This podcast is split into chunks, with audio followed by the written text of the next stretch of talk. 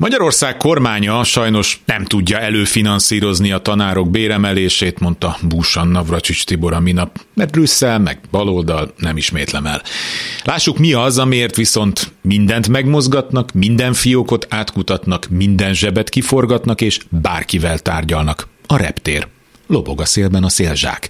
Ezer milliárdos mánia, amihez minden körülmények között ragaszkodik Orbán. Biztos ez is ilyen szuverenitás dolog. A tanárok fizetése ebből a logikából levezetve nem tartozik ebbe a körbe, mert hagyják, hogy külföldön döntsenek róla.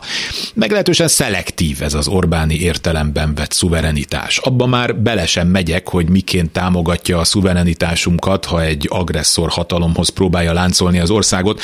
Annak érdekében jár el a szövetségeseinkkel szemben, ha még egyáltalán neki még azok a szövetségesei, akiket mi alapvetően gondolunk, nyilván már rosszul. A költségvetési hiány már a távolból integet az előzetes terveknek, amiket soha nem is gondolhattak komolyan.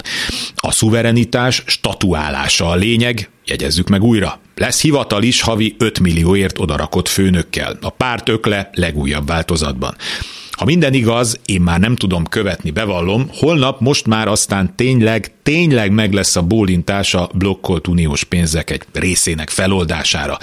Miért és ne, hiszen a magyar jogállamiság a helyére került, minden le lett papírozva, ahogy az elő van írva, az európai adófizetők lehetőséget kapnak tovább finanszírozni a rendszert, ami a kifosztásukra jött létre.